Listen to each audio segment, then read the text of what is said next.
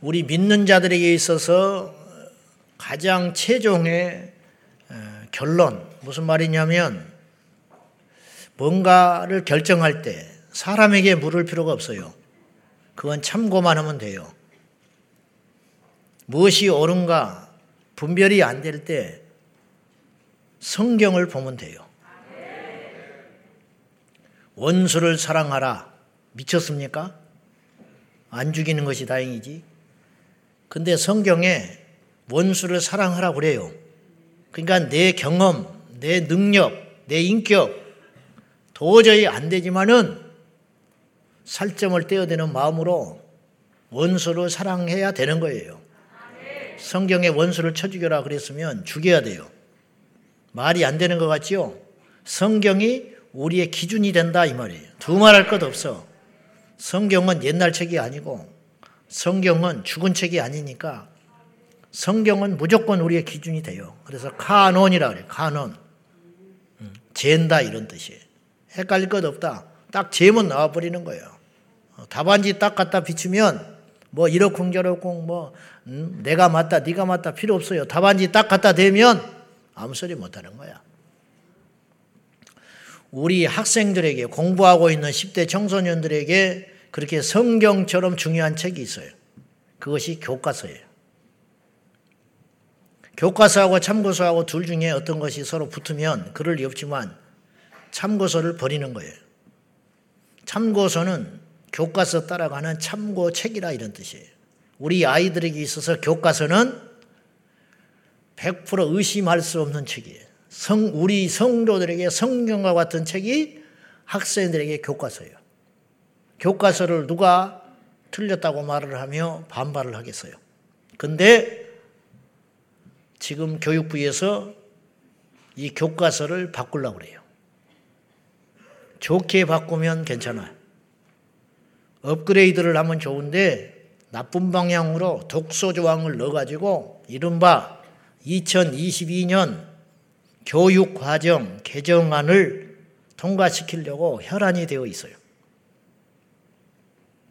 이 내용 안에는 다음과 같은 내용들이 있어요. 친동성애, 그리고 낙태 허용, 음란물 조장, 음란을 조장해. 은근하게 성적 방종을 담고 있어요. 그러지 말라고 해도 난리예요. 애들이 대중매체를 보고 난리 법석을 떠는데 교과서는 바로 잡아줘야 돼요. 세상의 언론과 유튜브가 어떠한 음란물이 쏟아져도 옛날에 우리 교과서는 딱 그걸 잡아줬어. 그래서 교과서는 바른 소리만 했어요, 옛날에. 그죠? 그러니까 입 바른 소리만 하고 있는 게 교과서예요. 그러니까 그 교과서가 그나마 지키는 선이 됐어요.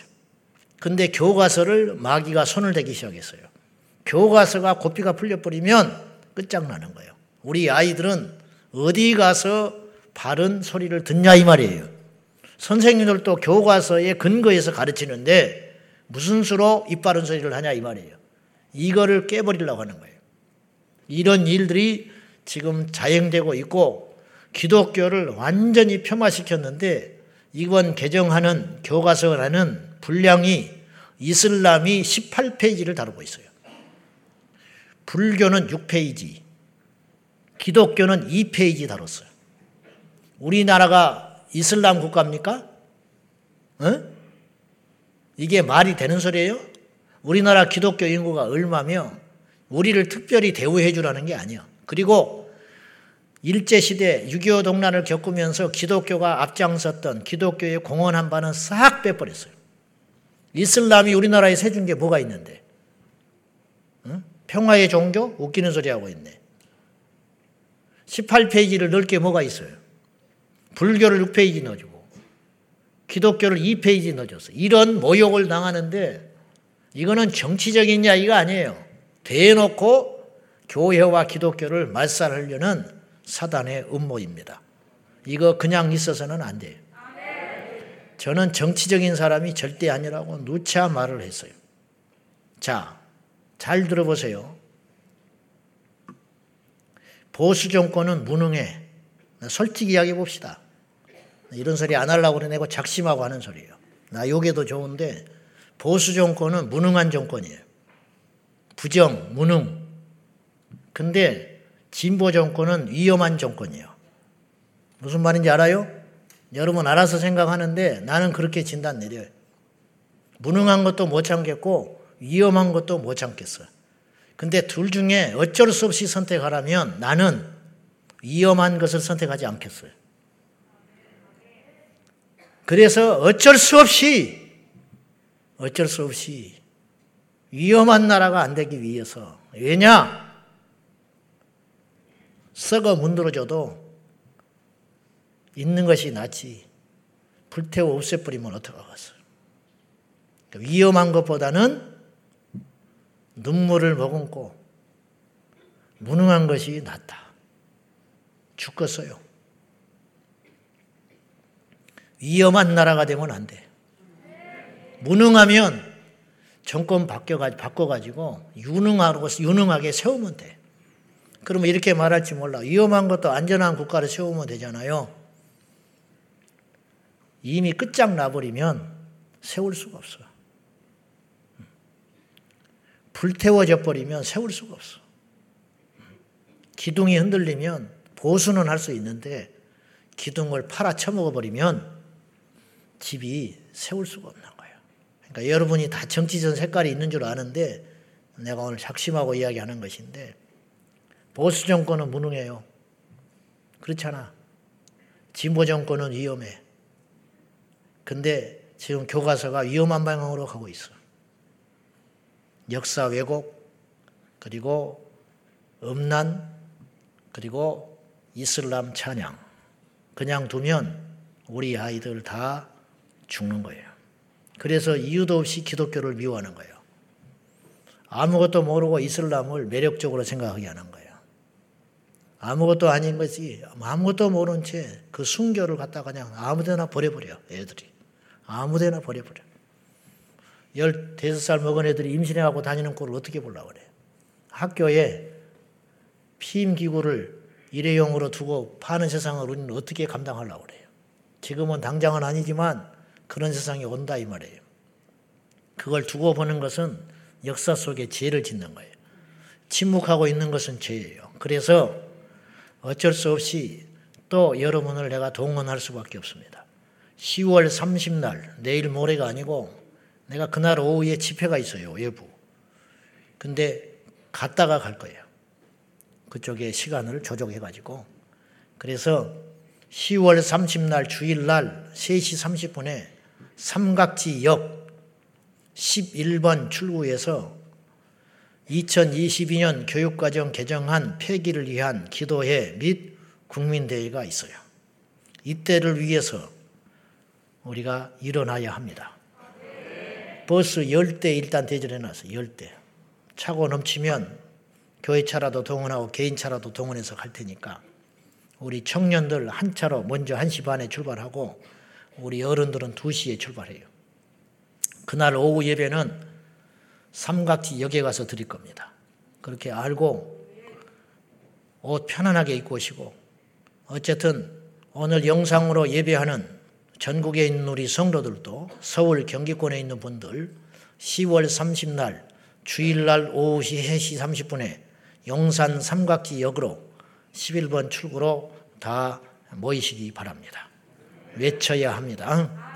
우리 교과서 엉망진창되면 한 번 그렇게 되면 바꾸기 어려워요. 우리 아이들이 어릴 때부터 교육을 잘못 받으면 큰일 나는 거예요. 자, 그리 알고 아시겠죠? 오늘 설교하려합니다. 참 마음이 아픕니다. 다음 주에 이제 기적에 대해서 이제 일곱 번째로 다음 주로 일단 마무리해 볼 건데 우리가 기적에 대해서 설교를 들었으면 기적을 경험을 해야 할 거 아니에요. 말만 맨날 하면 뭐예요? 기도를 했으면 응답을 받고 전도를 공부했으면 가서 전도를 하고 말씀을 공부했으면 말씀대로 살고 기적에 대해서 우리가 설교를 들었으면 기적을 경험해야 된다고 나는 봐요. 안 그러면 우리가 위선자가 되는 거예요. 그런 위선을 떨고 살 필요가 없어요. 몰라 뭐하러 비싼 밥 먹고 그런 가증스럽게 살아갑니까? 그래서 기적은 하나님이 주셔요. 그러나 준비는 우리가 하는 거예요. 엘리야가 재단에 물을 붓고 준비했어요. 불을 안 주시면 꼼짝 못해요. 천년 만년 물 부어봤자 필요 없어. 재단 아무리 보수해도. 그런데 그것이 믿음이에요. 우리가 준비하는 거예요. 하나님께서 행하실 걸 준비하는 거예요. 그리 아니하실지라도 우리는 할 맛 없고 하나님을 끝까지 의지하고 살아갈 것이지만은 우리가 할 수 있는 노력은 해야 한다 이 말이에요. 그래서 우리가 천명 만명을 기도하고 안수해서 한 명이라도 고칠 수 있다면 나는 해야 된다고 믿는 사람이에요. 영상으로 예배하는 사람도 병이 났다고 댓글이 달렸더라고. 그러니까 하나님이 하세요. 사람이 절대 하는 것 아니에요.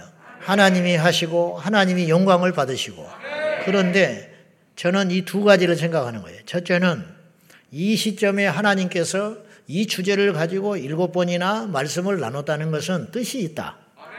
그것도 억지로 안 되잖아요. 두 번째, 할 수 있는 데까지 해야 된다, 우리가. 그렇잖아요. 우리가 준비를 철저히 해서 준비한 만큼 역사하시니까. 그렇잖아요. 하인들이 아귀에 물을 부을 때 돌 항아리 아구까지 채웠어요. 절반만 채웠으면 절반밖에 포도주 안 되는 거예요. 가득 채웠기 때문에 포도주의 양이 많아지는 거라니까요. 우리가 믿음의 그릇을 준비하는 것만큼 하나님이 주시든 안 주시든 그건 우리가 불평할 일이 아니고 억지 부릴 건 없어요. 하나님이 주시면 감사하고 안 주셔도 할 수 없는 거예요. 안 주시는 것도 어찌 보면 당연한 거예요. 다 줘버리면 이상하잖아요. 하나님이 인격자인데 악한 자에게 또한 해로운 자에게 그걸 주서는 안 되시는 거지요. 그거는 하나님이 더 잘 아실 테니까. 그러니까 이런 일은 당연한 거고 자연스러운 일이라 이 말이에요. 그러니까 우리는 준비를 해야지. 할렐루야. 다음 주에 마침 29일 날 40일 겟세만의 임계점 기도가 끝나요. 그래서 그 전날 금요일 날 우리가 기대하며 우리가 하나님 앞에 아픈 사람, 상한 사람, 마음에 상처 있는 사람, 가정에 우환이 있는 사람, 어쨌든 응답과 기적과 치유가 필요한 우리들이 모여서 그날 하나님을 한번 바라보자 이 말이에요.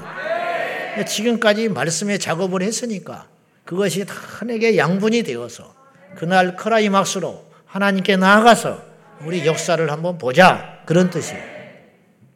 근데 우리 교인들이 많으니까 제가 이렇게 하려고 그래요. 다음 주 우리 부목사님들 내가 처음 이야기 하는 거예요. 오래전부터 생각을 했는데 우리 부목사님들은 마음을 잘 준비를 하고 다음 주 한 주 동안 저도 그럴 테니까 다른 부산한 일 하지 말고 기도 열심히 하시고 아침에 금식을 하든지 어찌든지 한 끼에 금식질 하세요. 우리 부목사님들 다 금식들 하고요. 저도 해볼 테니까 금식하고 다음 주 금요일 날 제가 여러분들 다 안수를 못해 수가 그래서 내가 우리 부목사님들한테 기도하고 부목사님들이 여러분에게 안수 기도를 해줘서 여러분이 어쨌든 안수가 중요한 게 아니고 안수를 왜 하느냐면 하나님이 일할 수 있는 근거를 만드는 거예요. 근거. 가만히 있어도 이상하잖아요. 응? 가만히 있는데 뭐 있다. 누가 안수를 할 때. 그렇잖아요. 성경에도 그렇잖아요. 엘리야가 안수를 하고 사도 바울이 안수를 하고 베드로가 안수를 하고 예수님이 안수를 했을 거 아니요. 그런 계기를 통하여 어떤 스파크가 팍 일어나는 거죠. 그렇게 도구로 쓰인다는 것 자체예요. 안수 자체가 중요한 게 아니고 누가 안수하느냐가 중요한 게 아니고 하나님이 일하시려고 치면 누가 안수를 해도 마찬가지예요. 그러니까 그런 기대하는 마음을 가지고 다음 주에 오시고 구경꾼이 되면 안 돼. 구경꾼이. 그냥 와서 구경이나 하자. 뭐 일찍 끝나자마자 쫓아가고 그냥 눈썹 날리게 집에 뭔 금송아지가 있는지는 모르겠지만은 그러지 말고 좀 진중하게 하나님을 한번 만나보라 이 말이에요. 아시겠죠? 그래서 다음 주에는 요 의자 두지 말고 그냥 맨바닥에 앉아. 그래야 많이 앉으니까. 그리고 요 밑에 의자 있죠? 안수하려면 이렇게는 못해. 그러니까 밑에 의자를 다 걷어내. 밑에만. 밑에 장의자만 다 저쪽으로 걷어내고 여기다가 바닥 깔아놓을 테니까 기도받고 간절하고 문제 없고 멀쩡한 사람은 내려오지 말고 그런 사람은 저 뒤에 앉고 정말로 하나님 앞에 믿음으로 준비해가지고 한 주 동안 덜렁덜렁하고 죄나 짓고 어디 술이나 퍼먹고 다니다가 와서 앉아 있으면 안 되는 것이고 딱 작심을 하세요. 작심을 해가지고 하나님 앞에 음? 별미의 예물을 딱 준비해가지고 믿음으로 딱 드리고 그리고는 진중하게 예배드리고 뜨겁게 찬송해가지고 성령의 불도 받고 기적도 경험하고 그런 자리가 되라 이 말이에요. 아멘. 그래서 이제 좀 복잡하긴 한데 좀 이렇게 하나님이 그런 마음을 주시니까 한번 해 봅시다. 한번 해봐. 할렐루야.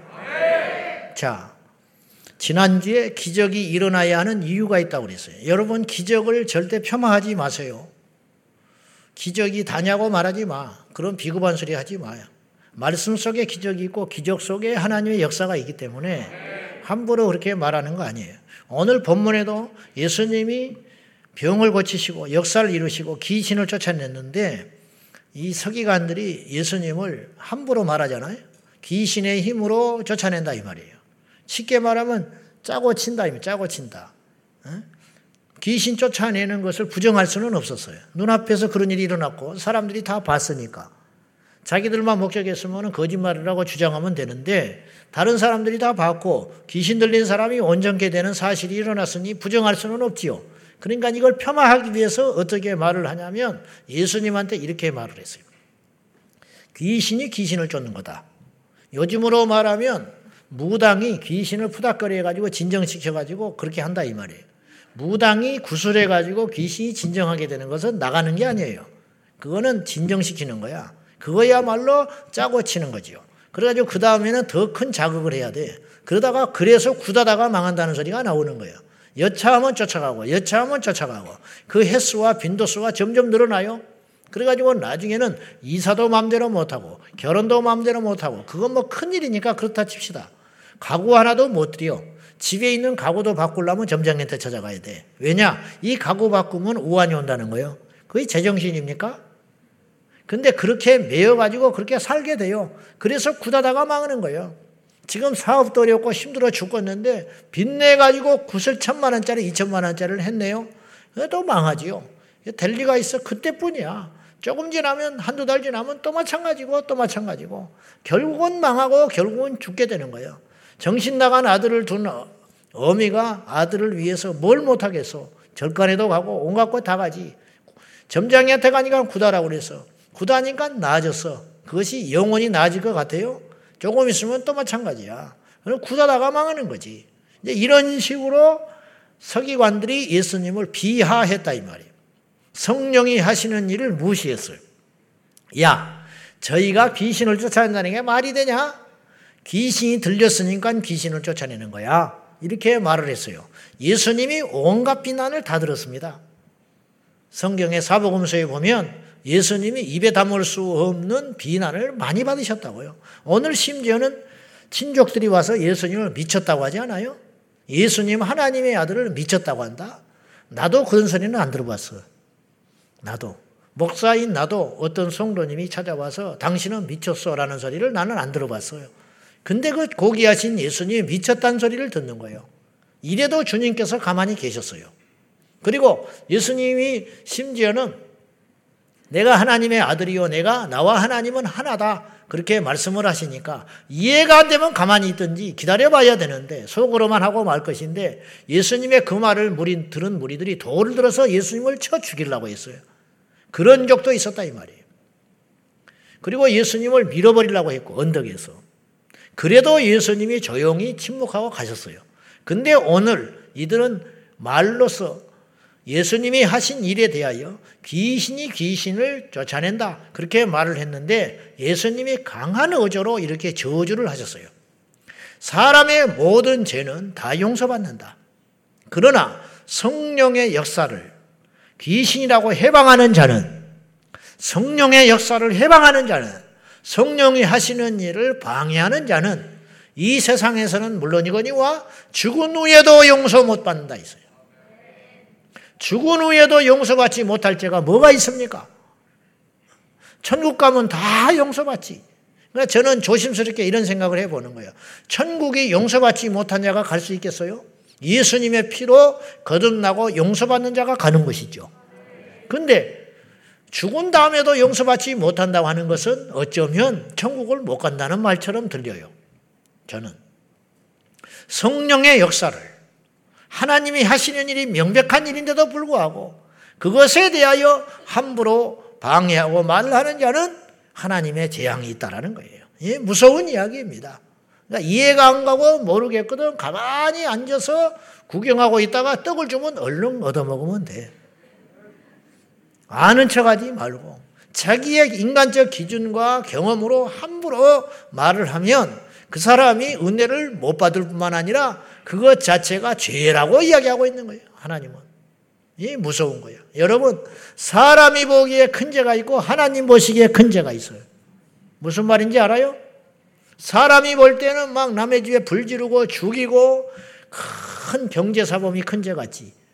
그러나 하나님은 그것보다 더 큰 죄가 있어요. 성령의 역사를 해방하는 죄야. 성령의 역사를 해방하는 죄. 50년대에 목회했던 어떤 목사님이라요. 이 목사님이 사택을 어렵게 살고 있었는데 나는 목사 편이 아니야 절대.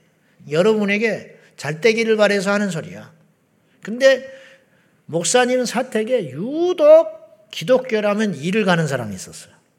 아주 예수쟁이를 그렇게 싫어해요. 근데 이 목사님에게 쌍둥이 아들이 둘이 있었는데 이 목사님도 싫어할 뿐만 아니라 교회를 싫어할 뿐만 아니라 목사 자식이라고 그렇게 미워해. 보기만 하면 일을 가라. 그래서 마당에서 놀고 있으면 옆집 아저씨가 지나가다가 그 사람이 힐끗 쳐다보고 째려보면서 재수없이 목사 새끼들을 봤다고 그래요. 목사 새끼들이 더럽게 시끄럽게 한다고 그렇게 욕을 퍼붓고 저주를 퍼붓고 그런 아저씨가 옆에 살았다는 거예요. 실제 있었던 일이에요. 그러니까 애들이 어리니까 마음의 상처를 많이 받는 거예요. 초등학교 때. 그러니 아버지가 들어오면 이야기를 해. 울면서 아빠 우리 이사 가자고. 이사 갈 형편이 됩니까? 그 어려울 때. 목사 목사님 뭔 형편이 된다고. 교회 눈치 보고 살 때인데. 이 두 아들이 아버지한테 이야기하는 거예요. 아빠 목사 안 하면 안 되냐는 거야. 왜? 옆에서 옆에 아저씨가 목사 새끼래. 목사 새끼 재수없다고 그래. 아빠 목회 안 하면 안 되냐는 거예요. 응? 아빠도 그냥 회사 다니면 안 되냐고. 그래서 껄껄 웃으면서 마음이 얼마나 아프겠어. 이 목사님이 아무 소리 안 하고 야 너네들이 너무 시끄럽게 하니까 옆에 아저씨가 그랬겠지. 그러고는 따독따독하고 놔뒀어요. 3개월 있다가 그 사람이 심장마비로 죽어버렸어요. 그 부인은 쓰러져 가지고 반신불수 돼 가지고 1년을 누워 있다가 다른 데로 폐가 망신해 가지고 이사가 버렸어요. 나는 목사 자식을 욕을 했기 때문에 그런 일이 생겼다고 나는 말을 하고 싶지는 않아. 근데 어쩌면 진짜 그럴 수도 있어요.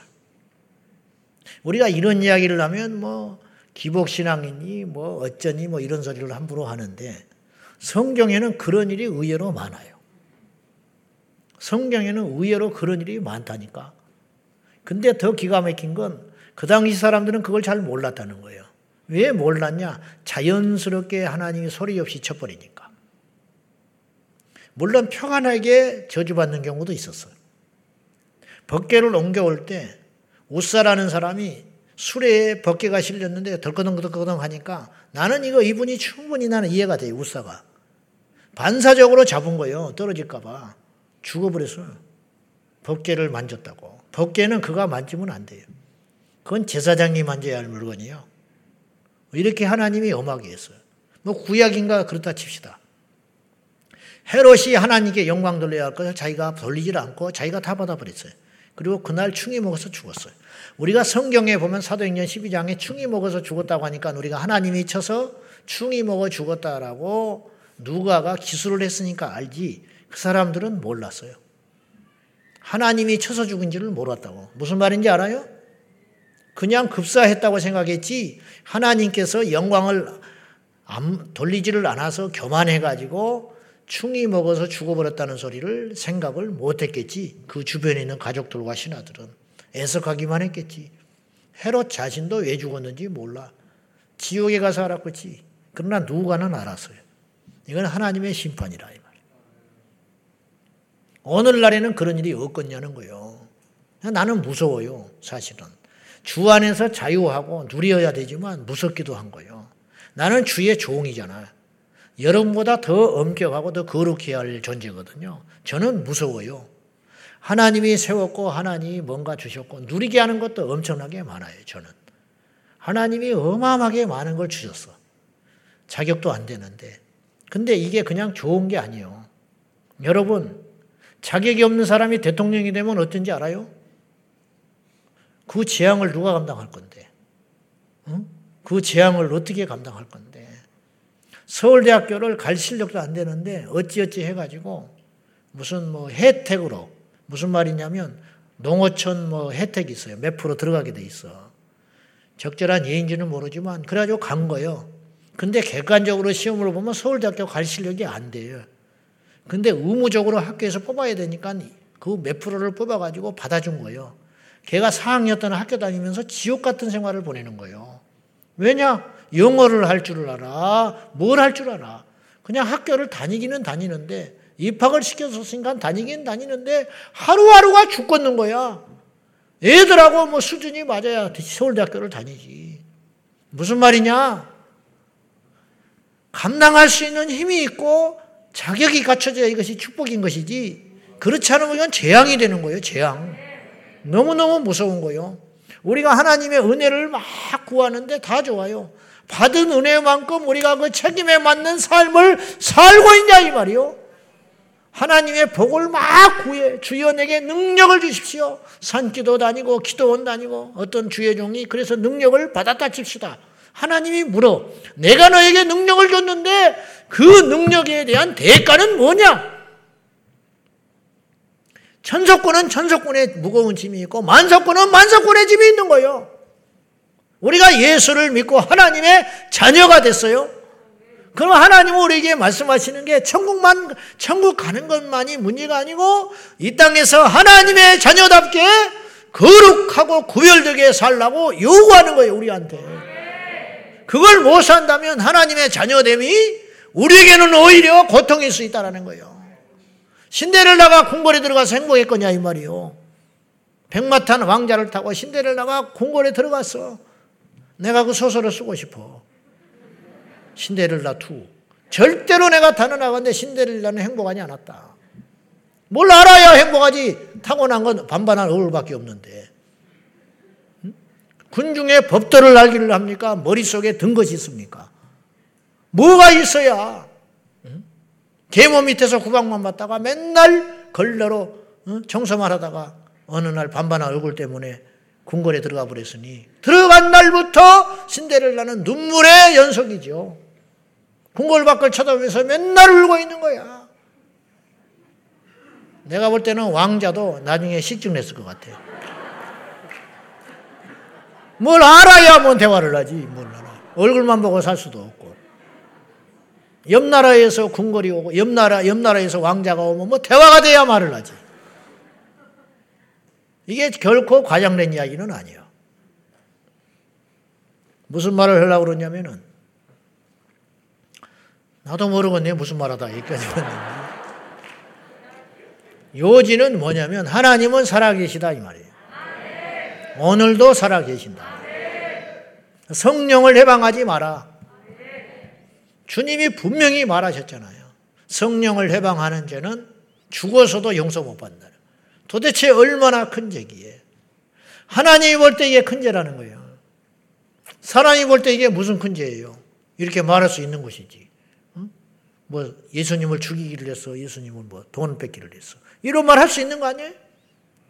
하나님이 볼 때 죄와 인간이 볼 때 죄는 완전히 다르다는 거예요. 그러니까 우리가 영적인 지혜를 잘 가져서 하나님을 척지는 자가 돼서는 안 된다는 거예요. 하나님을 대적하는 자는 죽으려고 한장한 것이니까 사람에게 미움받고 사람하고 척지는 게 낫지 하나님과 하나님의 일에 반대하는 자가 돼서는 절대 안 된다 이런 뜻입니다. 기적이 일어나는 이유는 효율적인 인생을 위해서 똑같이 인생을 살는데 능력을 행하고 기적을 행하고 이왕이면 교만하지만 않는다면 관리만 잘할 수 있다면 이게 쉽지는 않지만은 열의 아홉은 끝이 안 좋았지만은 그래도 하나님께서 그들을 쓰시는 이유는 이 역사 속에서 현존하시고 살아계신 하나님의 능력을 보여주시기 위해서 쓰시는 거예요. 근데 쓰다가 버려버리지. 관리를 잘 못하면. 이해돼요? 무슨 말인지? 박태선이 같은 사람 하나님이 썼어요, 처음에. 그러다가 버려버린 거야. 교만하니까. 그래서 사탄의 종이 돼가지고 저지경이 돼서 지옥불에 들어가 있는 거예요. 두 번째는 하나님의 영광을 위해서 기적이 일어나야 된다. 우리가 하나님의 기적을 나타내 사람이 하는 게 아니잖아. 하나님이 영광 받지요. 아무리 봐도 신기하다. 당신은 집에만 오면 비시비시하는데 교회만 그렇게 펄펄 뛰냐. 교회 찾아온 남편이 보고 놀래버리는 거지.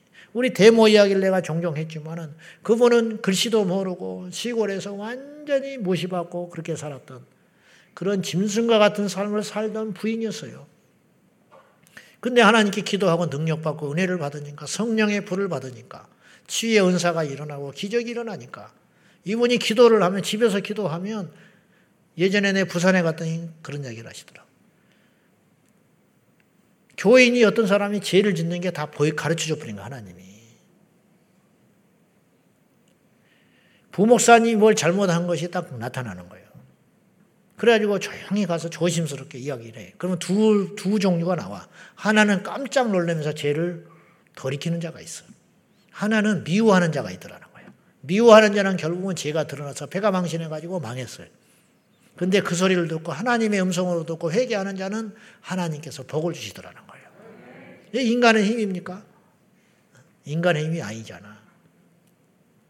강팍한 불신자를 하나 붙여줬는데 암환 자. 그래가지고는 암 환자인데 집에서 하나님이 같이 오갈 때도 없고 불쌍히 여기는 마음을 주시고 그래서 붙잡고 기도를 하는 중에 뭐가 잘났다고? 오갈 때도 없는 주제에 암 환자에다가 불신자에다가. 그러니까 이제 권사님 할 수 없이 오갈 데 없으니까 거기 같이 사는데 마음이 안 열리고 간파하게 있으니까 하나님이 그에게 어느 날 딱 앉아서 마주쳐가지고 기도를 해주는데 이 사람이 지난날 수십 년 살아왔던 모든 죄를 권사님의 입을 통해서 다 나와보게 해버렸어요. 그 자리에서 꼬꾸라져 버렸어. 꼬꾸라져 가지고 회개하고 눈물 번복돼 가지고 그날 밤새껏 회개하고 엎드려서 벌벌벌 떠는데 그 다음날 아침에 화장실 가더니 권사님 권사님 나 살려달라고 갔더니 하해를 하기 시작하는데 암이 다 빠져버리고 나버렸어요. 이게 사람의 힘으로 되는 일이냐고. 그러니까 이런 일을 통해서 누가 봐도 뭐라고 고백을 하냐 하나님이 하셨다고 이야기하잖아요. 하나님 영광 받으시는 거예요. 그 받으셔야 할 영광이 인간이 가로채지만 않는다면. 근데 가로치는 수가 있지, 가끔. 교만해가지고. 마땅히 하나님 받으셔야 할 영광을 가로채지 마라. 그러면 하나님이 오래 쓰신다는 거예요. 그래, 하나님의 영광을 위해서 기적이 필요하다. 반드시. 세 번째는 복음 증거를 위해서 기적이 필요하다. 말씀으로 복음이 증거되지만 이 표적이라는 것도 보여지는 말씀이다 이 말이에요. 그래서 예수님도 표적을 종종 사용하신 이유가 그리고 십자가의 시간이 다가올수록 예수님이 표적을 안 행하셨어요. 그리고는 각별하게 뭐에만 치중하시냐면 사복음서 읽어보면 1단계는 예수님이 제자 부르시는 거고 2단계는 제자들과 함께 사역을 하셨고 3단계는 제자들과만 보냈어요. 시간을. 성경을 보면 그렇게 짜임새가 돼 있어요. 그러면서 왜 그랬냐? 몇 사람 병 고치고 표적해 가는 게 문제가 아니고 제자들을 훈련시켜 가지고 제자들을 예수님화 시킨 거예요. 그리고 그들에게 비전을 주시고 그들에게 능력을 주시고 말씀 하나라도 가르치기 위하여 모든 시간을 다 팽개치고 제자들한테 올인을 해요. 그리고는 너희들이 지금은 모르나 나중에는 알리라. 그리고는 십자가를 예언하고 부활을 예언하고 재림을 예언하시고 십자가에서 딱 돌아가시고 약속대로 부활하시고 승천하셨어요. 그러니까 제자들을 딱 남겨놓고 가버린 거지. 예, 예수님이 탁월하신 분이라는 거죠. 뭐 당연한 일이 탁월이라는 말 자체가 안 어울리는 말씀이지만은 하나님 본체시니까. 그는 그는 근본 하나님과 본체시나 하나님과 동등됨을 취할 것으로 여기지 아니하시고 종의 형상을 입어 자기를 비워 이 땅에 오셨다. 그리고 그가 십자가에 죽기까지 복종하셨다고 하지 않습니까? 그러니까 그분이 하나님이죠.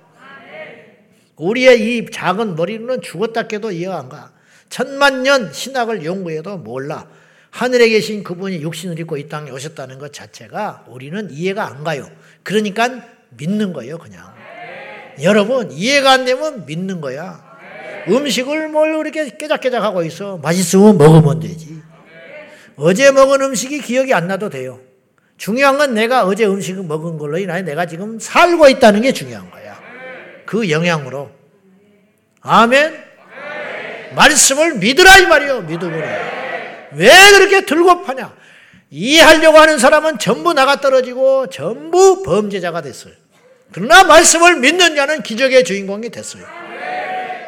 밤새껏 그물을 수고하였지만 고기를 잡은 것이 없지만은 말씀에 의지하여 그물에 내리다. 근데 어디다 내리라고 그랬느냐? 깊은 데 던져라. 깊은 데 던지면 고기 못 잡아요. 그물은 깊은 데는 낚시로 잡는 거야. 근데 자기의 어부 생활 수십 년의 상식을 뛰어넘는 말씀에 의지하여 순종했더니 역사가 일어났다. 의사도 자기 자식을 못 고쳐. 귀신 들던 아들을 못 고쳐.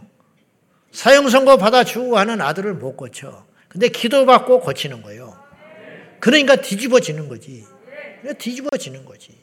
물리학자 김영길 총장이 이해가 안 가. 근데 말씀이 믿어지니까 꼬꾸라지는 거예요. 꼬꾸라지니까 이분이 뭐 어떤 결단을 내렸냐면 고국에 들어와 버렸어요. 미국에서 나사에 근무하다가 그 앞길이 창창한 장래의 모든 걸 버리고 김영길 총장이 총장 되기 전에 과학자 때 젊은 날에 한국에 들어와 버렸어요. 한국에 왜 들어왔는지 알아요? 가족 구원하려고 들어온 거야. 그 좋은 자리 다 팽개치고. 왜냐? 예수님을 믿으니까 천국 지역이 믿어지니까 내가 이렇게 있을 수 없는 거야. 그래서 거기에 들어왔다가 한동대 창립할 때 초대 총장 되신 거지. 돌아가셨잖아요. 뭘 아니까. 봐버렸으니까. 깨닫게 됐으니까. 기적이 왜 필요하냐? 효과적인 복음 증거를 위해서. 예수님도 복음 증거를 위해 당신의 하나님의 아들이신 것을 증거하기 위하여 기적을 때때로 사용하셨어요. 그래서 예수님이 이렇게 말하셨어요. 내 말을 믿지 못하겠거든 내가 하는 일을 보고 믿으라. 말이야 무슨 말을 못해요? 네? 말이야 무슨 말을 못하냐고. 그죠? 응? 이 우주 만물이 내 것이라고 말도 할 수 있지. 말이라면 내가 하나님이라는 소리도 할 수 있지. 예수님이 하나님이라고 말씀하라고 다니신 거예요. 내가 하나님이다. 내가 하나님과 나는 하나이다. 내 아버지께서 일하시니 나도 일하신다. 응? 태초로부터 지금까지 하나님을 본 자가 없을 때 나를 본 자는 아버지를 보았느니라. 바리새인들이 감당을 못하지요. 그런 말씀들을. 예수님은 진리를 말하시는데 이들이 아직 모르는 거예요. 성령이 없으니까. 그러니까 이런 말들을 감당하지 못하고 너희들이 의심을 하고 못 믿는 건 내가 백번 이해한다. 예수님이. 그러나 내가 하는 일을 보고 믿어라. 이런 일을 본 적이 있냐 이 말이요. 이런 일을 본 적이 있냐. 부정을 못하는 거 아니냐. 어떻게 귀신이 나가며 나병이 나오며 죽은 자가 살아나며 세례 요한의 제자들이 세례 요한이 감옥에 갇혔을 때 예수님을 대제자를 보내잖아요. 당신이 메시아입니까? 요한이 흔들린 거예요. 초기에는 메시아인지 확실히 알았다가 이단이니 뭐 하나님을 모욕하고 다니니 뭐 이런 소리도 들어오고 막 하니까 확인차 제자들을 보낸 거지. 난 충분히 이해해요. 그랬더니 제자들을 딱 만나고 주님께서 이렇게 말하셨어. 가서 본대로 이야기해라. 귀신이 쫓겨나며 병든 자가 일어나며 죽은 자가 살아난다 해라. 즉 하나님의 아들이면 이런 아들이 아니면 이런 일이 일어나겠냐? 효과적인 복음 증거를 위해서 기적은 반드시 필요하다. 그러니까 우리의 조건이 악조건일수록 하나님이 일하시는 역사는 크게 일어날 수 있다. 병원이 없으니까 성령이 크게 역사하는 거예요. 그래서 선교지에서는 역사가 일어나요. 선교지에서. 열병에 시달려가지고 고열에 시달리고 병원 우리나라에 있었으면 병원 쫓아갔지 항생제 맞지. 그러나 선교지에서는 방법이 없으니까 금식하고 하나님께 매달리고 차례하고 기도하는 수밖에 없어요. 그때 그 다음날 열이 내려버리고 낫는 역사가 있다. 이런 거죠. 그러니까 우리 현대 사회 속에서 저부터서 하나님을 경험하고 체험하기에 조건이 점점 나빠지고 있는 건 사실이에요. 그러니까 일부러 약을 먹지 않고 일부러 병원을 갈 필요는 없지만 기적의 역사를 부정하지는 마라 이런 뜻이에요. 기적을 부정하지는 말아라. 하다 못해 병원과 약보다 하나님의 능력이 덜하겠소? 그렇지는 않지. 안 그래? 그러니까 하나님께서 약도 의사도 병원도 하나님이 만들어 주시고 주신 거예요. 그건 사실이야. 그러나 그것도 주신 하나님이라면 그것이 안 될 때는 하나님이 직접 일하시지도 않겠냐 이 말이지. 병원에서 손 들면 하나님이 일하시겠지. 치료받을 수 없는 상황이라면 하나님이 일하시겠지. 안 그래요? 그걸 믿자는 거죠. 부정하지 말고. 그리고 네 번째는 예수님의 뜻이에요. 이게 제일 중요해. 뭐 하늘에서 불이 내리고 죽은 자가 살아났다 해도 예수님이 너희들은 하지 마라 그러면 안 해야 되는 거예요. 나만이 할 수 있는 일이다. 그리고 예수님만 실제로 하셨고 부활 승천하시고 감으로 인하여 그런 일이 이 땅에 한 번도 없었다면 근데 우리에게 어떤 일이 일어난다면 그건 하나님으로부터 온 이적이 아니에요. 하면 안 돼. 그런데 예수님은 뭐라고 말씀하셨냐면 두 가지를 이야기하셨어요. 너희가 내가 하는 일을 할 거다. 그리고 나보다 더 큰 일도 한다. 참 놀라운 말씀이죠. 믿음의 한계를 제한하지 말라는 거예요. 믿음대로 될지어다 그랬죠. 믿음대로 될지어라는 말은 믿음의 그릇 이상 안 나타난다 그런 뜻이에요. 하나님을 제한하면 그걸로 끝나는 거예요. 하나님이 무능해서가 아니라 우리의 믿음이 그것을 제한해 버린다는 거죠. 그런데 주님은 우리에게 말씀하시기를 너희가 내가 하는 일을 할 것이고 나보다 더 큰 일도 하리라. 엄청난 이야기를 하신 거예요. 이것에 근거하여 우리는 예수의 이름으로 행해야 된다 이런 뜻이에요. 예수님이 병자 고쳤으니까 우리도 당연히 고치는 것이다. 예수님이 귀신을 쫓았으니 우리도 당연히 쫓는 것이다. 예수님이 전도를 했으니 우리도 당연히 전도한다. 예수님이 무역과 수치를 당했을 때도 잠잠하셨으니까 우리도 참아주는 거야. 예수님이 원수 같은 가른 유다도 끝까지 품에 안으시고 용서하셨으니까 우리도 힘들고 죽을 것 같지만 그렇게 해보는 거야. 예수님이 그렇게 하라고 그랬으니까. 베드로, 베드로, 부인한 베드로, 세 번씩이나 부인한 베드로를 그런 얼굴을 쳐다보고 싶은 사람이 누가 있게? 나는 안 가. 예수님은 속도 없어요. 또 찾아가셔가지고 말이지. 뭘 어쩐다고. 너 나 사랑하냐? 뭐 그런 말씀을 또 뭐하러 하시나 몰라. 세 번을 연거푸 물었어요. 이거 뭐냐? 베드로를 살려주시는 거예요. 너 세 번 나 모른다고 부인했지? 난 너, 너를 세 번 사랑해. 그리고 내 양을 먹여라, 치라, 먹이라. 사명을 주는 거예요. 이 힘으로 베드로는 다른 존재가 됐어요. 그리고 선교의 자리로 가요. 예수님이 그랬으니까 우리도 흉내라도 내보는 거예요. 흉내라도. 근데 주님은 내가 하는 일도 하고 나보다 더 큰 일도 하리라. 그러니까 예수님의 생애를 본받았어. 근데 이제 좁혀보면 예수님이 행하신 기적들, 그런 기적들을 행하는 것은 주님의 뜻이다. 우리가 하나님의 자녀니까. 종이 아니고. 자녀잖아요. 자녀니까 능력을 행할 권한이 있다, 이 말이에요. 할렐루야. 근데 기적에 걸림돌이 있어요. 기적에 걸림돌. 기적을 원하지만 기적이 안 일어난다. 이유가 있을 거 아니에요. 안 되는 것도 이유가 있고 되는 것도 이유가 있어요. 그래요, 안 그래요? 첫째, 부정적 가르침 때문에 그래요. 부정적 가르침과 잘못된 교육. 부정적 가르침이라는 건 뭐냐면 기적과 표적을 이단시하는 경향이에요. 뭐 툭하면 뭐 이단이라고 그래버리고 툭 하면 뭐 그게 다냐 그러고 말씀 말씀하고 그러고는 졸고 앉아 있어요. 안 되는 거지. 인간의 영혼에는 선점하는 지식들이 존재해. 이게 참 무서운 거. 이걸 선입견이라고 그래요. 저도 마찬가지고 여러분도 마찬가지. 이거는 옷에 얼룩진 것은 빨면 빨아지는데 생각 속에 들어간 건 잘 안 빠져. 어지간해서는 안 빠져. 그래서 신천지에 5년, 10년 있는 사람이 기존교에 오면은 안 되는 거예요. 신천지가 분명히 틀렸고 잘못됐다는 걸 알고 나왔어요. 그리고 기존교에 왔을 때 성경대로 설교한다는 것도 알아. 근데 성경을 읽다 보면 그쪽에서 들었던 이야기가 매치가 되는 거예요. 그쪽에서 봤던 그런 예화들, 그쪽에서 봤던 비유풀이, 그쪽에서 가르쳐줬던 어떤 가르침들, 특별히 계시록 같은 거, 이런 거 14만 4천, 그러면 옛날의 것이 툭툭툭툭 튀어나와가지고, 이를 악물고 이게 아닌 줄은 알겠는데, 옛날의 기억들이, 그래가지고는 혼란이 일어나게 하고 집중을 못하게 한다, 이 말. 제가 외부에 쓸데없이 성경 공부하고 쫓아다니고 외부 단체에 다니지 말라 하는 이유가 있어요. 결국은 교회 떠난다니까요. 안 씻어져 이게 들어오면요. 뭐가 하나 들어와서 앉아 있으면 안 나가 이게 두 마음을 품으니까 교회 생활을 못 하는 거예요. 두 주인을 어떻게 섬겨? 두 교회를 어떻게 섬기냐고, 두 교회를, 두 집 살림을 어떻게 하냐고, 두 사람을 어떻게 사랑하냐고, 두 사람에게 어떻게 순종하냐고. 안 되는 거예요. 옹졸한 게 아니고, 졸장부가 아니고, 이건 법칙이 그렇다, 법칙.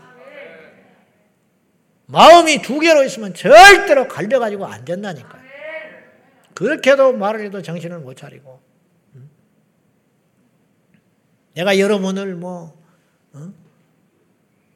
조종하고, 뭐 지배하고, 그러려는 게 아니라 영적 원리가 그러 하나님이 알아. 나는 천성적으로 그런 걸 잘 못하고, 어디 가서 뭘 하나 사줘도 막 얼굴이 뜨끈뜨끈한 성격이요. 내 이야기를 하나 하려면 막 얼굴이 후끈거리는 사람이에요. 안 돼요. 근데 내가 이렇게 말하는 것은 여러분의 영혼을 안전하게 지키라 이 말이에요. 어떤 분이 방언을 받고 싶어 죽겠는데 딱 한마디 들어 옛날에 옛날 교회에서 성경 공부할 때 이 시대에 방언은 없다. 목사님이 그렇게 가르쳤어요. 방언은 옛날 이야기다. 은사 중단론자 이 사람아. 은사가 과거에 중단됐다는 그런 신학적 흐름이 있는데 그러니까 2000년 전에 방언이지 지금은 방언이 하는 건 다 가짜다. 뭐 이런 말을 하는 거예요. CCM은 성경적이지 않다. 복음 성가는 성경적이지 않다. 이런 소리 한번 딱 들어버리잖아요. 지난주까지 복음 성가를 막 박수치며 불렀는데 이번 주에는 박수가 안 나와. 인간이 그런 존재라니까. 그러니까 이걸 씻어내려면 골치 아픈 거예요. 이게. 그러니까 방언에 대해서 부정적인 소리 딱 한마디. 방언은 성경적이지 않다. 그렇게 가르침 받은 거. 그것 때문에 이분이 방언을 받으려고 기도만 하면 그것이 툭 튀어나오는 거야. 그걸 못 받아, 방언을. 옆에 사람이 다 봤는데. 얼마나 무서운지 알겠죠. 그러니까 기적에 대해서 뭐 기적이 다야 이런 생각을 딱 갖고 있잖아요. 그렇게 배운 거야. 기적은 위험하다. 기도원 가 뭐 위험하다. 안수 받는 거 함부로 아니다. 그래 안수 함부로 받는 건 아니지. 그러나 검증된 자한테 안수 받는 건 좋은 일이죠. 근데 안수 자체를 꺼려버리는 경우가 있다. 사람 의지하지 말고 하나님만 의지해야 된다. 맞아. 누가 그걸 몰라? 근데 아까 내가 말했다시피 하나님이 역사하려면 도구가 있어야 돼. 도구. 에? 도구. 밥을 먹으려면 숟가락이 있어야 되고, 땅을 팔려면 삽이 있어야 할 거 아니요. 그것이 있어야 하듯이 하나님이 그 사람이 대단하다는 게 아니라 사람을 통해서 일하시는 거죠. 베드로가 대단합니까? 하나님이 대단하지. 바울이 대단합니까? 루스드라의 안전명을 일으키는 것이 바울이 일으켰습니까? 하나님이 일으켰지. 남은서부터 안전명이 된 성전 앞에 구걸하던 자를 베드로가 일으켰어요? 하나님이 베드로를 통해서 일으키신 거지. 고넬레오가 성령 받은 게 고넬레오가 베드로가 안수 받을 때 일어난 현상이지만 베드로가 대단해서 성령이 임한 겁니까? 그러면 베드로 안에 성령을 갖고 다니다가 주머니에 차고 다니다가 막 죽어 다니지? 그래서 옛날에 기도원 가도 막 성령 받아라, 성령 받아라, 그러고 막 받는다고 또 막. 예, 무슨 말인지는 알아. 무슨 말인지는 아는데 그 찬송도 있고 우리도 부르는데 이제 무슨 말인지는 알지만은 성령을 사람이 주냐고. 근데 그 찬송을 또 안 부를 필요도 없어. 왜냐? 사모하는 마음으로 주님이 중심을 아니까 성령을 갈급하게 찾는 마음으로 찬송을 그렇게 하는 거지요. 그렇잖아요. 이제 그런 잘못된 선 지식들이 결정적일 때 우리의 기적을 방해하는 수가 있다 이런 뜻이. 그럼 어떻게 해야 되냐? 마음을 겸손하게 백지 상태로 돌리도록 기도해야 돼. 바리새인들이 얼마나 무서운 선입견을 가졌냐면 나사렛에는 선한 것이 안 나와. 나사렛에는 구원자가 날 수 없다. 맞아. 예수님은 베들레헴에서 태어났어요. 근데 그걸 모르는 거지. 나사렛에서 베들레헴에서 태어나기만 하고 애굽으로 피했다가 나사렛 와서 살았기 때문에 예수님을 일컬어서 나사렛 예수라고 그랬어요. 근데 사실은 예수님을 나사렛 예수라고 말하면 안 되고 베들레헴 예수라고 해야 되는 거예요. 베들레헴에서 나셨기 때문에. 잘못된 선입견이지. 예수님이 아무리 저렇게 능력을 행하고 권세 있고 진리의 말씀을 선포해도 그들의 선입견에서는 예수님이 메시아가 될 수 없는 거예요. 이 선입견이 예수님을 못 만나게 하는 거예요. 그래서 그들보다 어린 아이와 그리고 세리와 창기들이 하나님 나라에 더 가깝다.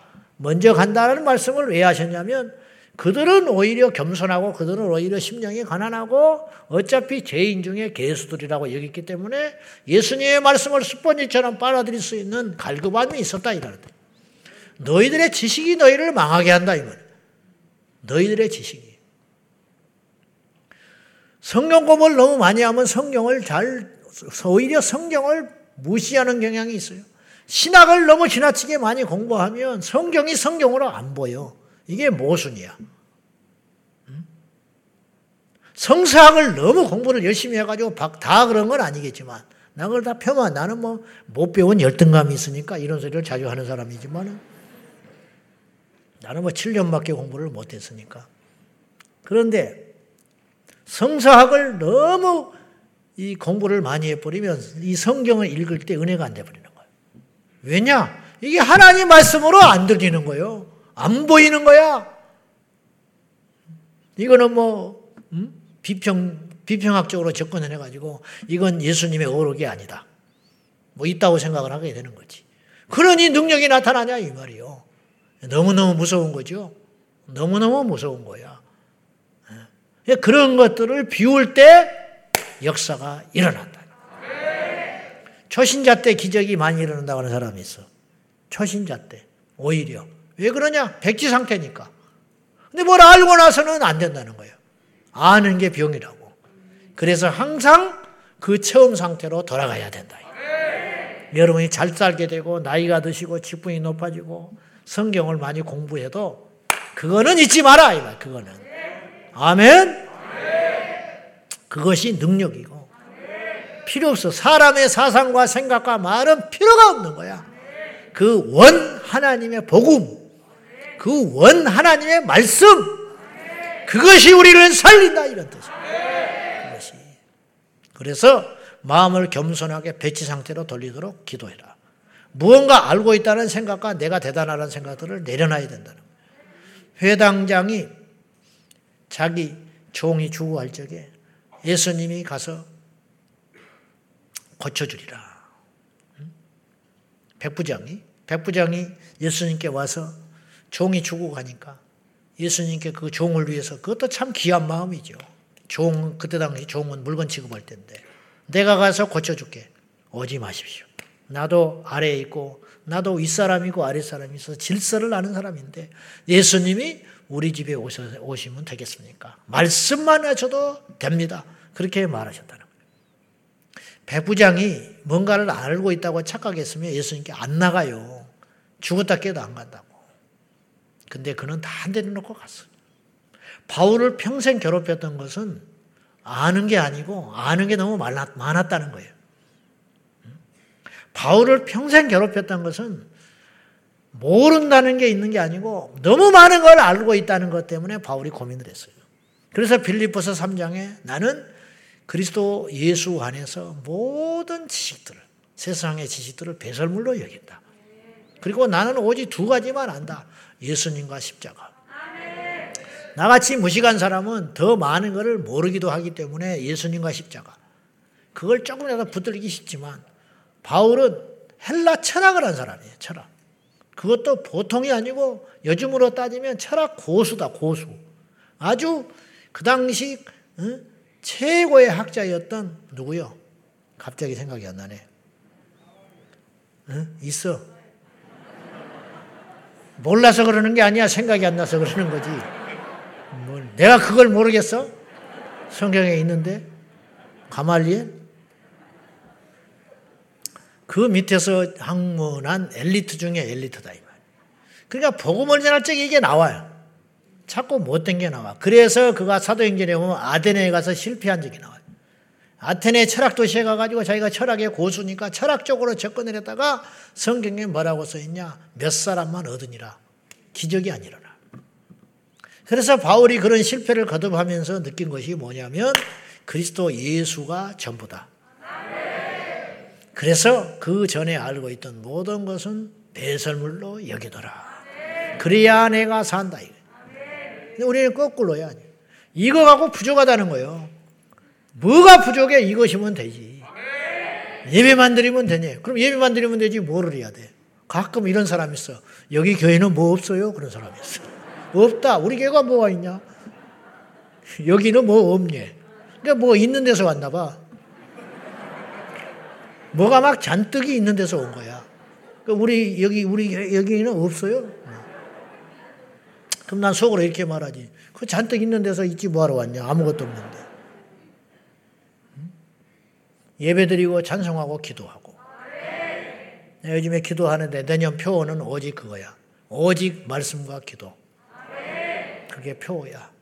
뭐 대단한 표어가 우리를 바꾸는 게 아니야. 가만히 내가 생각해 보니까 그 말씀 기도. 말씀 기도면 되지. 교만한 사람 기도하면 돼. 시험 빠진 사람 기도하면 돼. 어려운 사람 기도하면 돼. 사람하고 갈등 있는 사람 말씀 기도. 뭐가 필요해?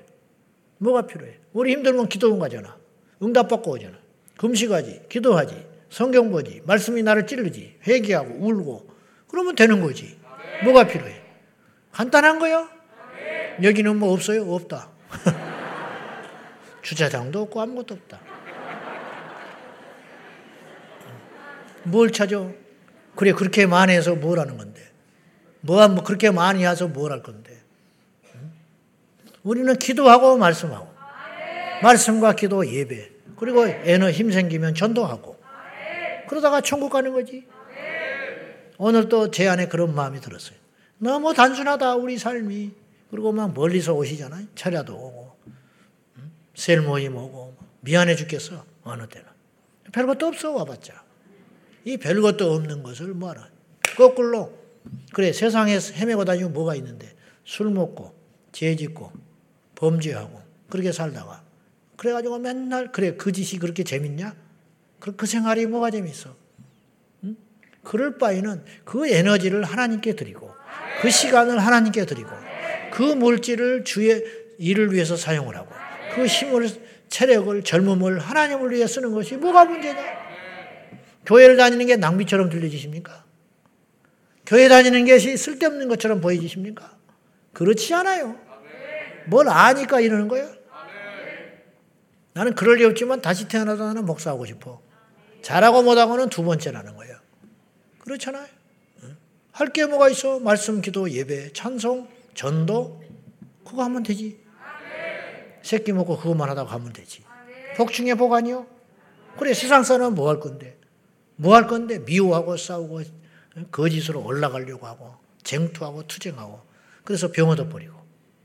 그래서 60, 70 은퇴해가지고, 아무도 없이 나는 자연인이다. 뭐 다 필요 없더라는 거야. 근데 우리는 그 나이 먹어서 그걸 알게 된 게 아니라 예수님 만나는 순간에 알게 된 거야. 우리를 욕해도 좋고, 뭐 비방해도 좋은데, 그게 사실 아니요. 이 자리가 복된 자리야. 그래서 부정적인 가르침과 잘못된 교육이 우리의 기적을 막는다는 거예요. 두 번째는 교만이에요, 교만. 당연한 일이지. 이적을 말씀보다 폄하하려고 하는 자세들이. 물론, 물론, 말씀은 가장 강력한 능력이라고 나는 봐요.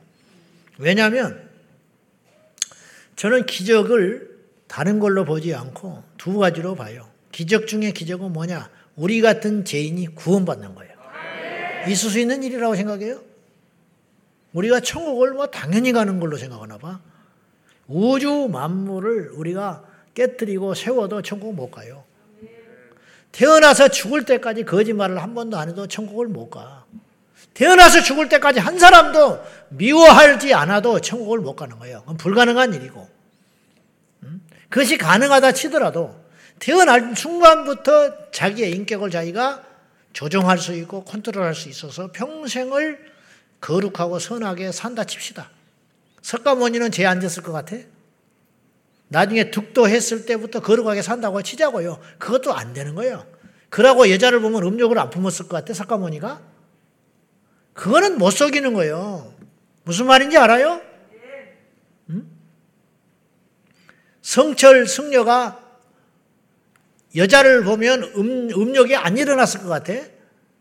그러니까 그, 그렇게 평생을 가부좌를 틀고 누워서 잠도 못 자고 그렇게 살아간 거예요. 그 죄 때문에 자기도 괴로우니까 해결해 보려고.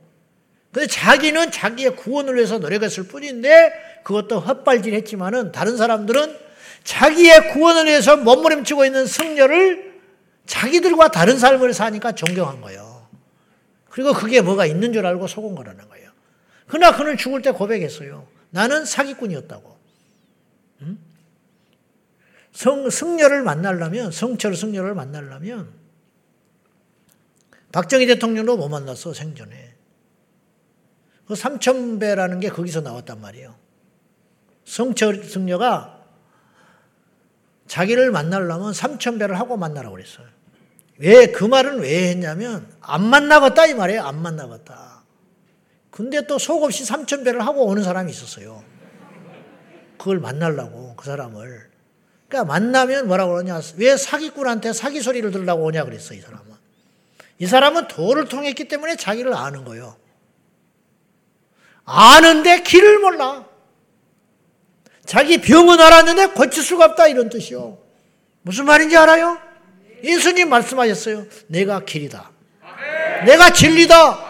내가 생명이다 말이야. 너희들 헛고생하지 마. 삭개오도 단번에 구원받고 현장에서 가는마다 잡혀온 여인도 단번에 용서받아 버리는 게 복음의 능력이라 이 말이요. 사람을 때려 죽인 고재봉이 다섯 명을 때려 죽인 고재봉이도 회개하면 천국 가는 게 복음의 능력이고 평생 얼마나 못된 짓을 했는지 예수님 십자가 달릴 때 한편에 달려서 같이 죽어 마땅한 강도도 예수님을 인정하는 그 순간 하나님의 아들로 인정했을 뿐인데 뭐 선한 일을 해서 뭘 했겠어요.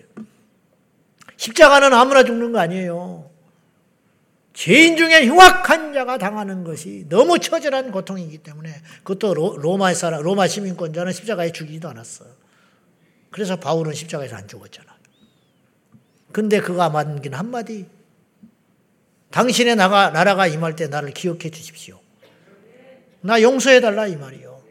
나도 천국 가고 싶소 그런 뜻이요. 당신의 나라가 임할 때, 천국이 임할 때 나 같은 죄인도 뻔뻔하지만 좀 생각해 주셔서 살려 주십시오. 그러니까 오늘 네가 나와 함께 낙원에 있으리라. 그 사람은 평생 득도한 석가모니나 성철이나 공자나 맹자 그보다 훨씬 행운을 얻은 사람이다. 그거잖아. 이게 복음의 능력이라.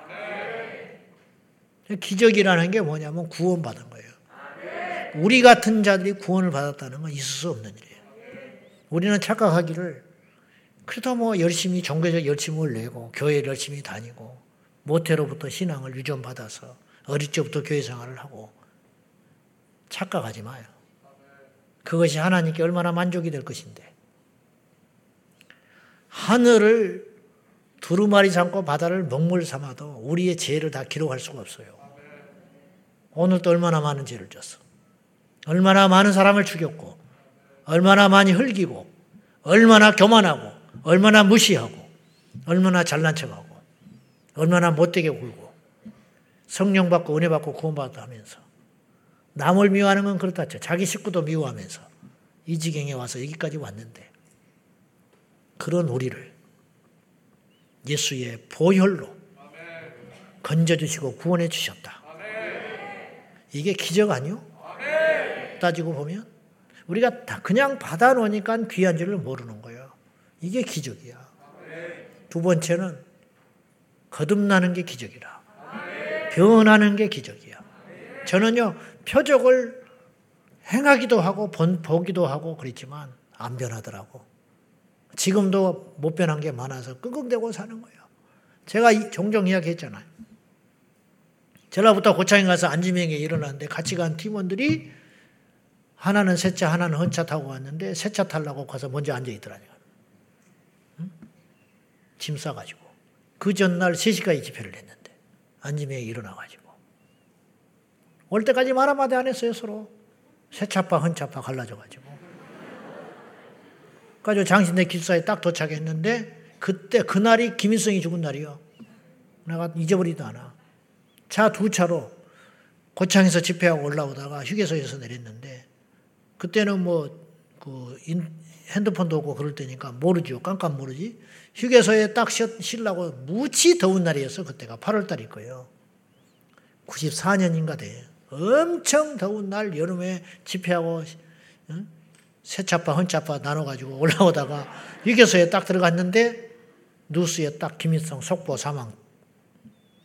그래가지고 내 속으로 아이고 끝까지 도움이 안 되는구나. 그 당시 김영삼 대통령하고 회담 약속하고 죽어버린 거예요. 회담이나 하고 죽지. 그때 내 드는 생각이. 그래서 장신의 기숙사에 딱 도착했는데 세차 헌차파 서로 쳐다보지도 않고 기숙사로 쏙 들어갔어. 그게 인간이야. 그러니까 기적은 중요해요. 그리고 실제로 기적으로 하나님 만난 사람도 많아, 셀 수 없이. 그리고 우리의 믿음을 강화하는데 아주 중요하거든. 그러나 기적으로 사람이 변화되는 것보다 말씀으로 변화되는 것이 더 많아. 그러니까 어쨌든 변화되는 건 기적이에요. 변화되는 건 기적이라고. 그러니까 안림이가 일어나는 것보다 내 영혼이 거듭나가지고 새로운 피조물이 되는 것이 더 큰 기적이에요. 그러니까 여러분 응답 많이 받았잖아요. 수술 때 들어갈 때 얼마나 많이 기도하고 응답 받았어. 그래요, 안 그래요? 근데 갔다 나와서는 잊어버려. 갔다 나와서는 또 으르렁거리고 다니는 거예요. 또 교만해가지고 건방 떨고 다니고. 저도 마찬가지고, 저도. 제가 지난번에 그 코 걸렸잖아요. 그 중환자실에 누워가지고 많은 생각을 했어요, 제가. 해결도 많이 하고. 먹고 싶은 것도 많더라고. 그 내가 그때 이제 인간적 이런 생각, 내가 이제 나가면 이렇게 안 살란다. 내가 이렇게 살아서 뭐 하겠냐.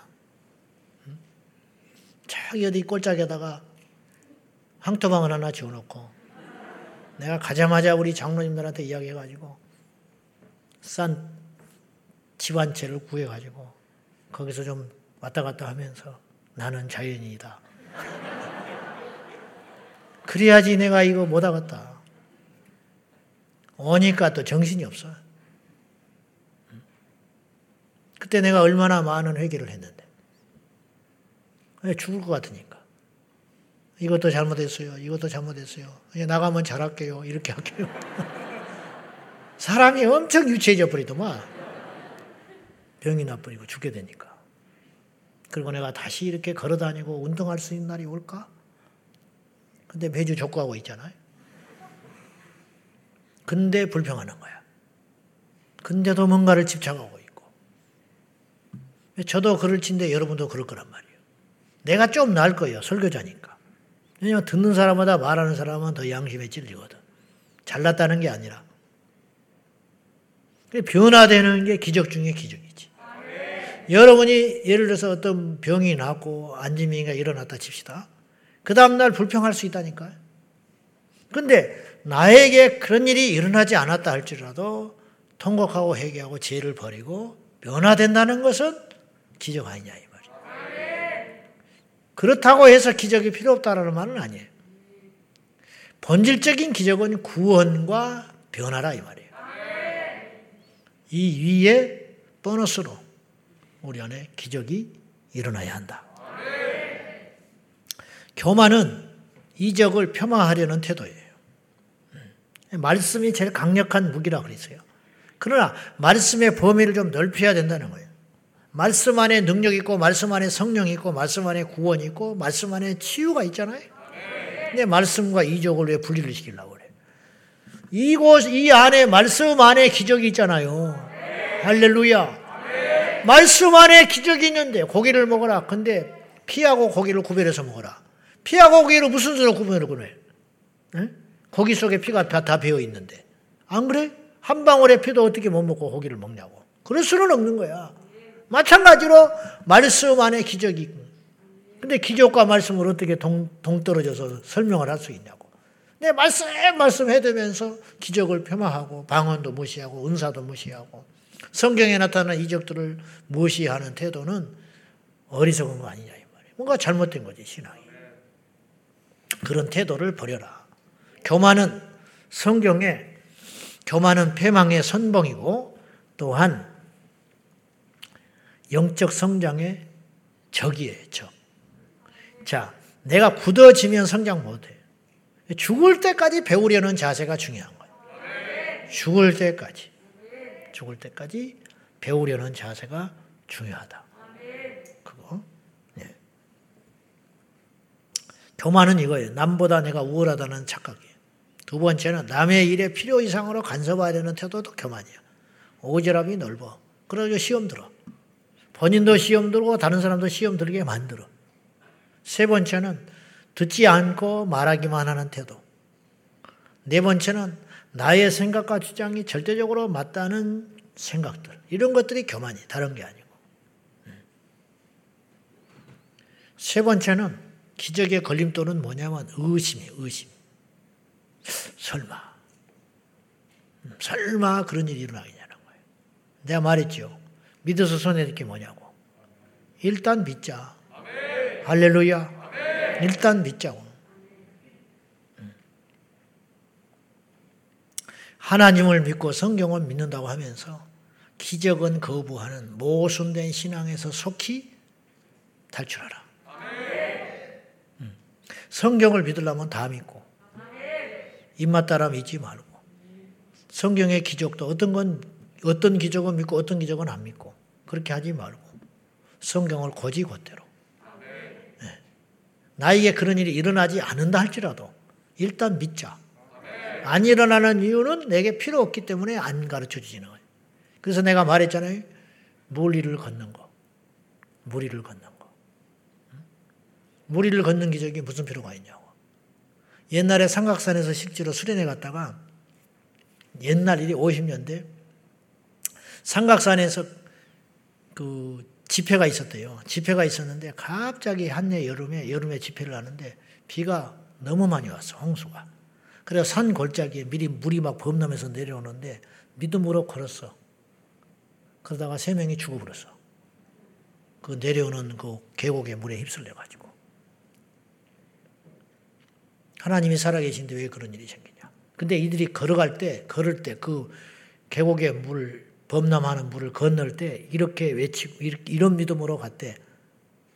베드로가 물 위를 걸었으니까 우리도 건넌다.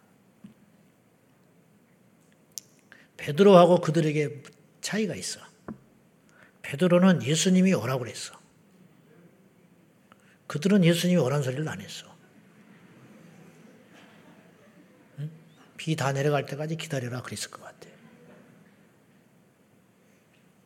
그러니까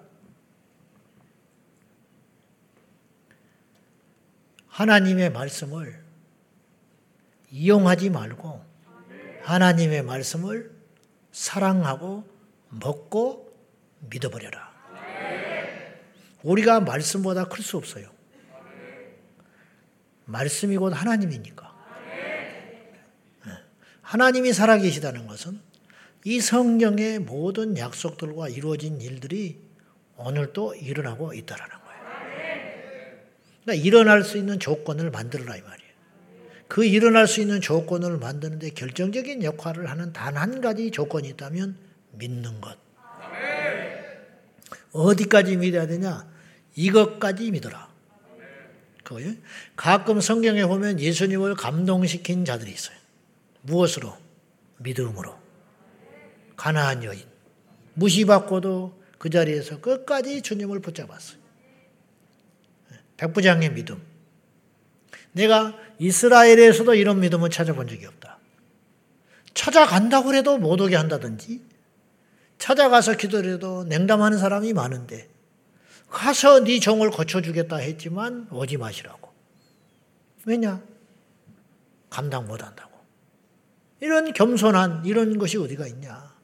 이만한 믿음을 내가 이스라엘에서도 찾아보지 못했다는 거예요. 우리 주님이 그냥 감동해버리는 거지. 감동.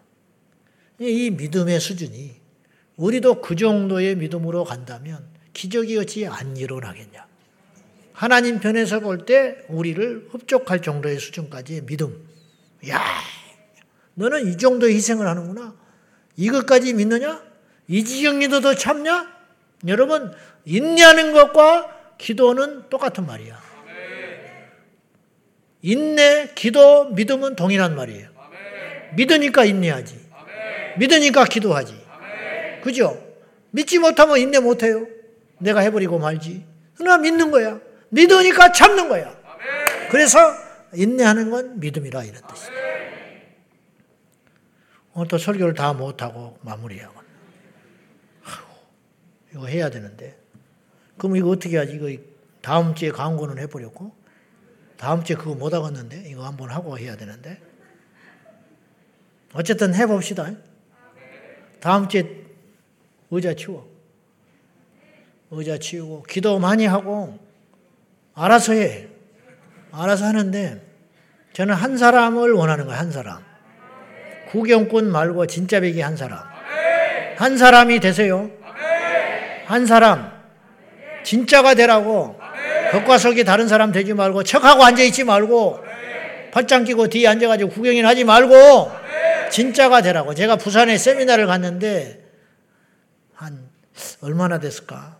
교회 개척하고 얼마나, 한 15년쯤 된 것 같으네. 세미나를 갔는데, 우리 교회는 그런 팀이 없겠지만, 기타를 치는 친구가 있었어요.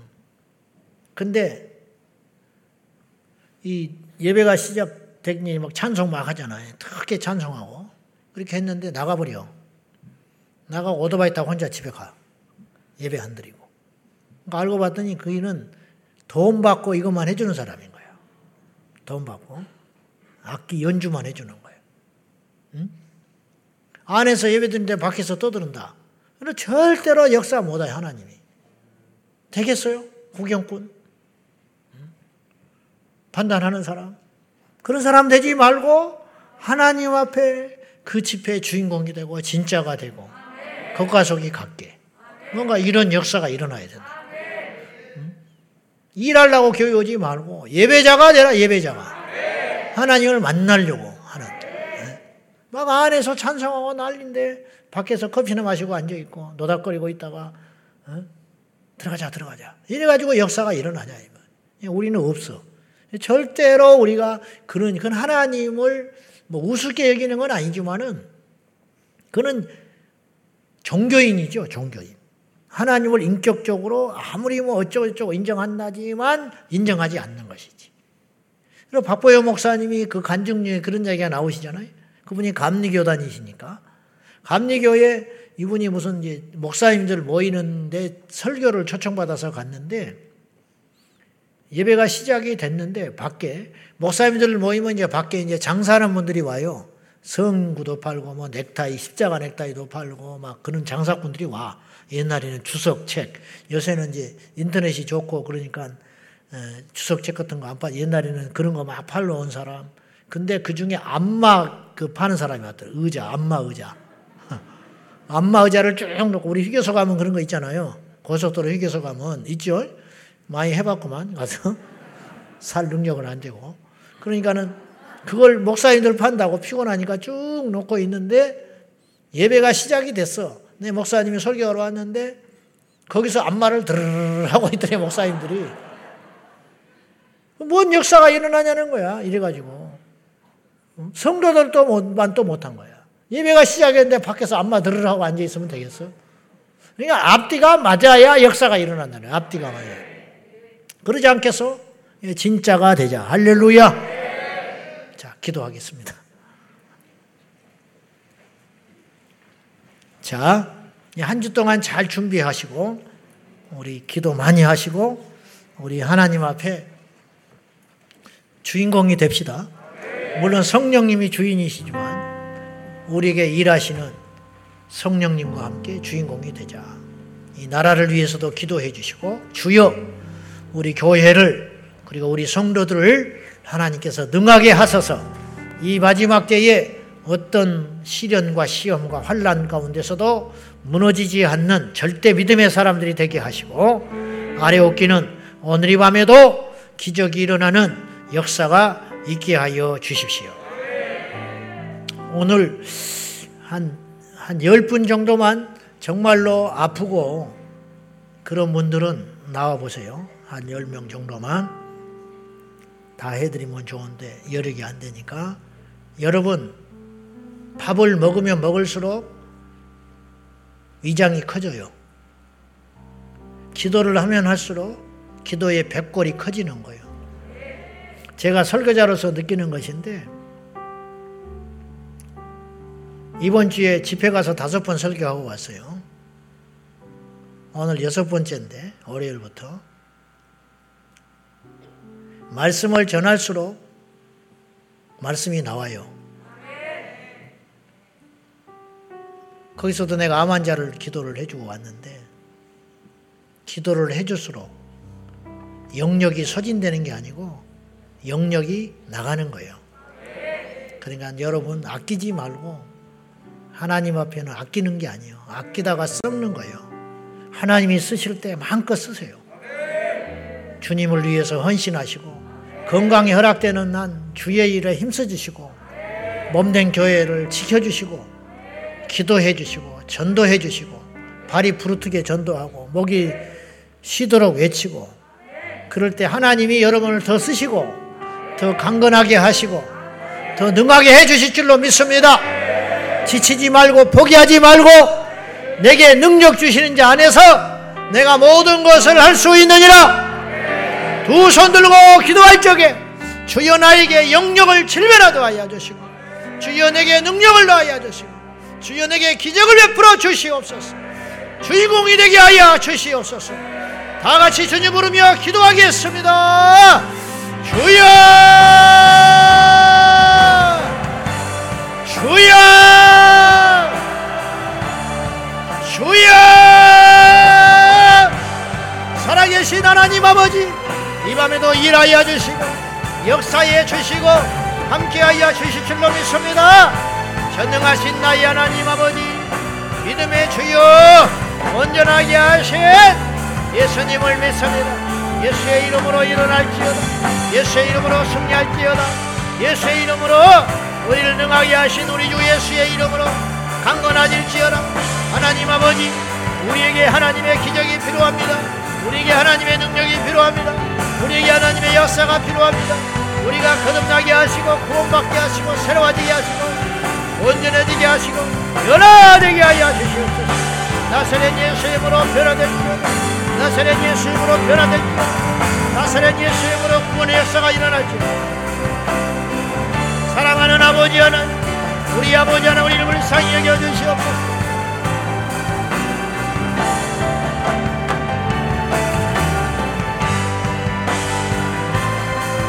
예수여 아버지 하나님 무능한 우리에게 힘주시고 능력 주시소 주여 믿습니다 영역을 칠면하도 하여 주시고 예수 권세 내 권세 예수 생명 내 생명 예수 능력 내 능력 되게 하여 주십시오. 나사렛 예수의 이름으로 거룩한 우리 주 예수님의 이름으로 이신이 쫓겨나며 병든 자가 고침받으며 기적이 일어나며 없는 것이 있는 것 같이 되게 하시고 있는 것도 사라지게 하여 주시옵소서.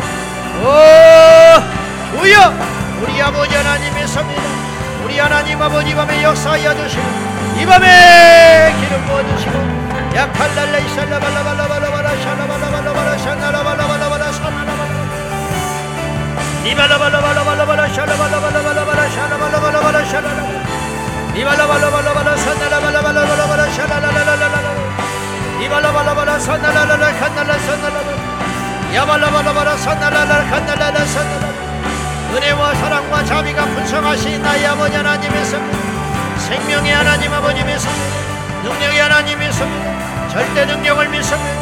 우리 아버지 하나님 행하시는 능력을 믿습니다. 영광과 전기와 찬송을 받아주시옵시고 우리 주님 인도하여 주시옵소서. 할렐루야 칼날라 칼날라 칼날라 산날라 발라발라바라 산날라 발라바라 산날라 발라발라바라 야발라발라발라발라바라 산날라라라 야발라발라발라바라 산날라라라라라 야발라발라발라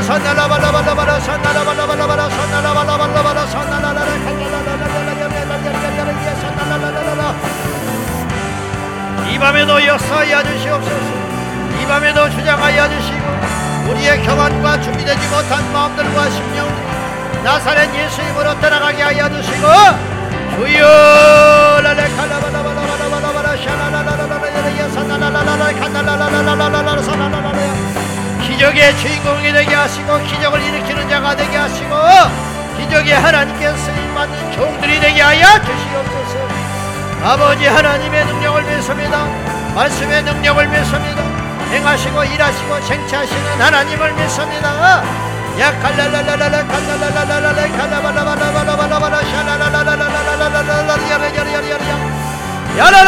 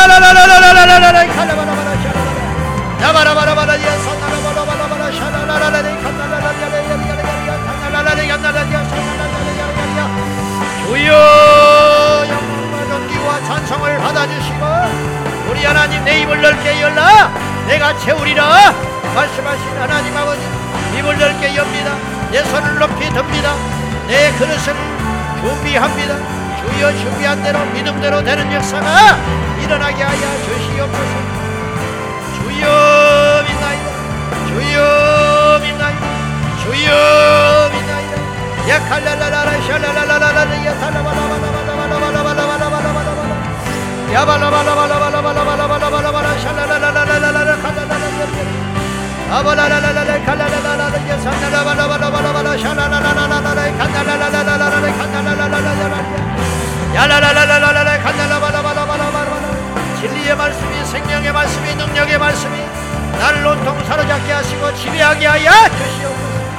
아버지 믿습니다. 아버지 하나님 영광 존귀 찬송 받으시고 아버지 하나님 기름 부어주시옵소서. 하나님 들어 사용하여 주시옵소서. 아버지 하나님 들어 사용하여 주시옵소서. 오늘도 살아계신 하나님 영광 받아주시옵소서. 하나님 아버지 이 밤에도 일하여 주시옵소서. 이 밤에도 역사하여 주시옵소서. 우리는 연약하되 주님은 강하시고 우리는 부족하되 주님은 충만하시며 우리는 실수투성이 되 주님은 완전하신 분이니 우리 형편과 저지와 상황을 하시는 여호와여 우리의 필요한 모든 것들을 채워주시고 내 입을 넓게 열라. 내가 채우리라. 말씀하시는 아버지 하나님 밤에 믿음의 그릇을 준비하는 자마다 가득가득 담아 돌아가게 하여 주시옵소서. 예수님의 이름으로 병든 자가 고침받게 하시고 예수님의 이름으로 흑암의 권세가 떠나가게 하시고 예수님의 이름으로 제약이 떠나가게 하여 주옵소서. 오 주여 우리의 기도에 응답하여 주시옵소서. 예수님의 이름으로 축복하며 기도하옵나이다. 아멘. 할렐루야. 이맘에도 나를 만져주시고 나를 치료하신 하나님을 믿고 다 같이 아, 주님 부르며 기도하겠습니다. 우여! 우여! 우여! 우여! 전능하신 하나님, 살아계신 아버지 하나님, 오늘도 치료의 하나님을 바라보며 영광과 존중을 바라보며